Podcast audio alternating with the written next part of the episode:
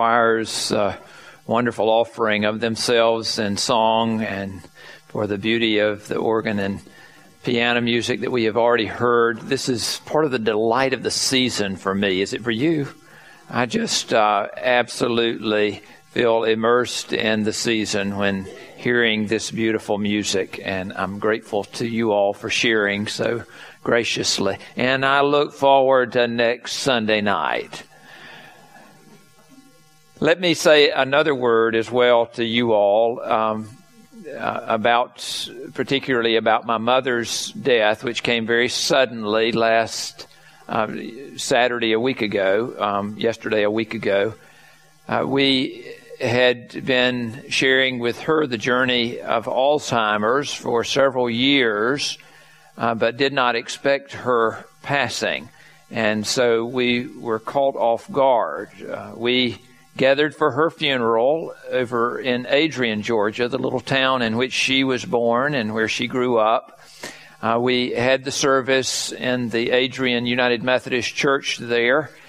I'm not sure that the rafters are in quite the same condition after our singing in that place we sang such beautiful hymns together in celebration in remembrance of my mother who sang more outside of church than in church. She sang all the hymns whenever she went to worship, but she loved to sing at home. And I can remember her um, singing while she was preparing meals for us or sewing or cleaning up around the house or just spending time. She would just, she was like a walking Cokesbury hymnal.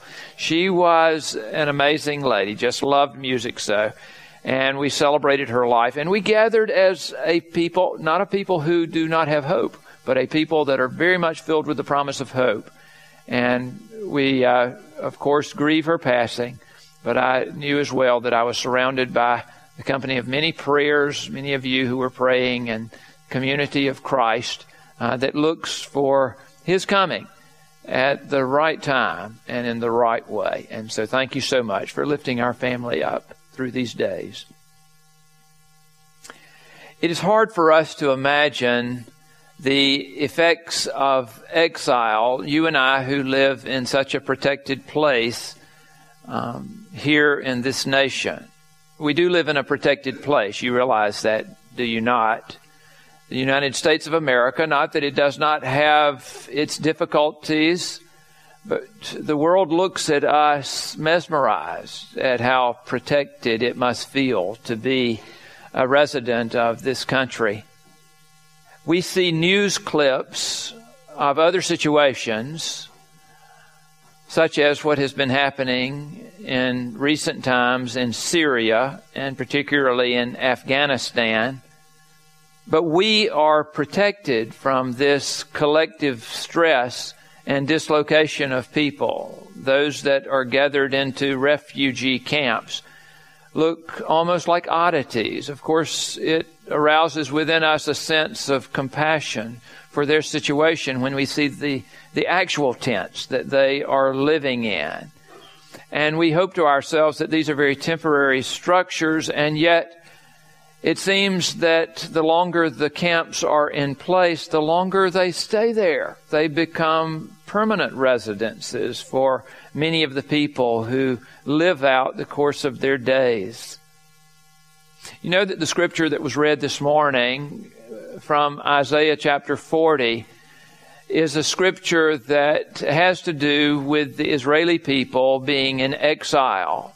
It was a desperate situation. They had lost everything that they owned, everything that was familiar to them. At least the powers that be were carried off by this monstrous national power uh, into their country in order to pull the plug on everything that was Jewish in Jerusalem and in Israel. For 70 years they were there as captives. And the Psalms, if you read the right ones, give sort of a shadow of what was going on. There we hung up our lyres when our captors required of us songs. How can we sing songs in this place? They could not think about doing that. Their hearts were broken. When finally they had experienced more than they ever thought they could bear, finally there is this word that resounds throughout heaven and is offered by the prophet that comes to them Comfort, comfort my people. It is a voice of promise. It is a voice of comfort that every valley will be lifted up and every mountain will be made low. And that there will be this even place that the Lord Himself will create as He comes in His power. And even more so, as He comes, His purposes will be self-evident that He comes not to ridicule and condemn to hold it over the heads of those that may have brought some of this on themselves. But he has come in order to rescue them and to redeem them. He will feed them as a shepherd. And he will even take care of the mother sheep, leading them to places of protection. This is a voice of promise. You and I forget this. You and I live in a world where somebody has to be to blame ultimately. There is a prophetic quietness right now. But hear me out on this. It won't be for long. It will not be for long because prophetic voices are always a part of the undercurrents or of what are going on in this world. Have you seen calendars for sale? If you've been into any shops, you've realized that 2015 is very soon upon us. And every kiosk seems to have a place for calendars. You can buy calendars of all sorts if you go into the malls or the shops or wherever. You see them all around. You can buy calendars with kittens on them. You can buy calendars with puppies on them. If that's not enough for you, if you want the grown up variety, you can buy calendars with cats on them. You can buy calendars with dogs on them. You can buy calendars with old cars on them. You can buy calendars with new cars on them. You can buy calendars with landscapes of all sorts. You can buy calendars with seascapes. Whatever is your notion. They've got a calendar for you. But today we're talking not just about calendars in general. We're talking about prophetic calendars. And let me tell you that this is something that is always out there even if we are not aware. There are individual, individuals that are doing their eschatological math, even at this very moment, trying to figure out when Christ will return and God will make things right. Do you remember the recent attempts at this? You remember, does anybody remember the Mayan calendar of 2012? That thing that kept us wondering and waiting. And even though we might have thought that God does not function on a Mayan calendar, we had our fingers crossed, right? As we were beginning to think, could it be that they saw something even before we might have? Do any of you remember in 2011 Harold Camping as he gave his predictions of the end times and at first had predicted that it would occur in May, but then did his recalculations when May passed and he said, oh no, it's going to be October of this year. I'm not sure where Harold Camping is right now or what he's doing. Do any of you remember the effects of the warnings of Y2K? Of course, that was a biggie. That was huge. The changing out of a millennium doesn't happen just every day. I mean, this is big stuff. And yet here we are. Do any of you remember the name Hal Lindsey, the late great Planet Earth, and all of that that came out uh, so many years ago? Some of you may remember your history and remember the Millerites that dressed in white robes and gathered on the hills and they were waiting. They were waiting in expectation of the imminent return of Jesus and the end to all of this that we know. Let me tell you, this is still out there. The rumblings of it are still under the surface. I had lunch with someone here in Statesboro not too long ago. I thought it was just going to be lunch. It wasn't just lunch. When I sat down to eat the meal, this person across the table from me immediately began to quiz me about the writings of Daniel and Ezekiel and the writings of Revelation, John on the Isle of Patmos. And I'm not an expert on this stuff. And I didn't have an answer, but that was okay because they filled in the answers for me. they told me what was going to happen and, and it was dire. It was dire. This picture that they were painting of the impending doom that was about to come on, not just Statesboro, they were talking about all of us, all of the world. And they were making preparations, very, very serious preparations. I come before you to say that, that the message of the scripture that I read, it is critically important that we read it, I think, in the way that it was intended. Not just as a warning, but this expectation that God will do far more than just destroy. God is always creatively acting, redemptively acting among us. And why is that the case? I mean, this is what we are celebrating at Advent.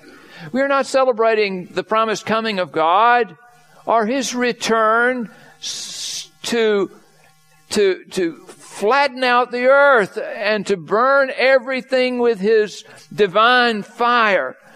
But He is coming to redeem us. He cares for us. This is a voice of promise to us. If we listen carefully to both those readings today from Isaiah and 2 Peter, we will detect God's love for us, His compassion for His people. It may be that you looked into fear, as I did, and you experienced pain in some of the recent events that have so been in the headlines and are still talked about here in these United States. The events in Ferguson.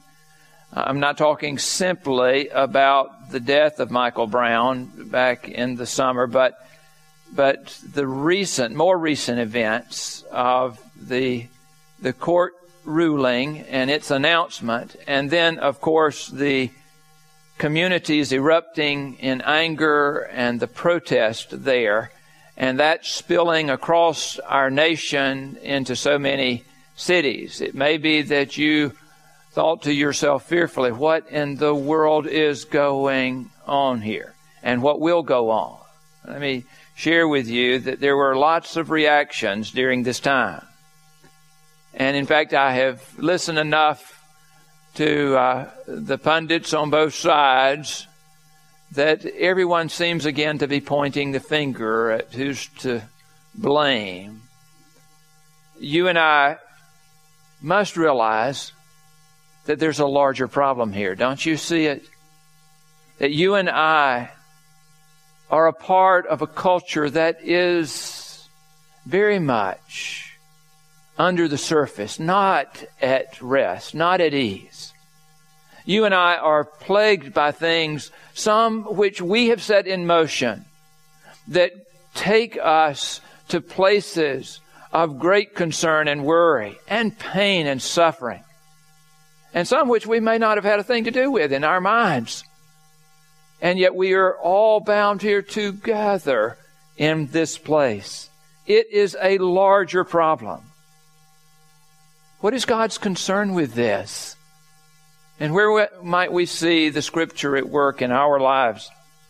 God is here with us to restore to us this promise and this hope. This epistle that Peter wrote, this letter that he wrote that was passed around among the churches in the first days following Christ's leaving. This letter was meant to be a letter of hope among the people, a letter of promise. This waiting that you and I do becomes so filled with impatience. Either because we are at the point of despair or we have settled into the idea that distraction will get us through. Neither of these are a good answer to the problems that we see around us. You and I must claim this voice of promise, this voice of hope. Do you remember what was said here? Since all these things are to be dissolved in this way, what sort of persons ought you to be in leading lives of holiness and godliness, waiting for and hastening, another translation says, or earnestly desiring the coming of the day of God? Because of which the heavens will be set ablaze and dissolved, and the elements will melt with fire. But in accordance with his promise, we wait for new heavens and a new earth where righteousness is at home. Peter says, God is patient with us because he doesn't want a soul to perish. You and I think that perhaps the correct result, the correct reaction to the events that occur in the, our world might be to point the finger at the one who truly must be to blame. I tell you that that's ineffectual. And it really flies in the face of what God is about. Don't you realize that He doesn't want a soul to perish. God does not want a soul to perish. Are you and I of that same promise? Is that voice a part of who we are? Do we look expectantly, not pointing at certain ones, but looking expectantly at all people? With a hope of the promise of what God wishes to be. You and I are called to be a people who strive to be found at peace. You heard those words, didn't you? Therefore, beloved, while you are waiting for these things, strive to be found by Him at peace. What does that mean? Well, maybe in the culture in which we find ourselves, it is to be peacemakers. I was in an assisted living facility just the other day, and this lady walked down the hallway. She must have been she must have been 85 and she was tottering along. But what was fascinating was the button that she was wearing on her lapel. I don't know who gave her permission to wear that button, but she had it broad and clear right there on her lapel. And you know what it said? It said, War is not the answer. Now, what does she think she's up to? I mean, this is a little old lady who is in an assisted living center in one little corner of this great planet. And she's wearing a button like that. Does she think that she can effect peace by wearing a button like that? I don't know. Why don't you go ask her? Why don't you go ask her? You and I are called to be found in the work of peacemaking because that is the location where you will find people at peace. And to regard the patience of our Lord as salvation. Our active welcoming of Christ in this season of Advent is a welcoming of the voice of promise for his return.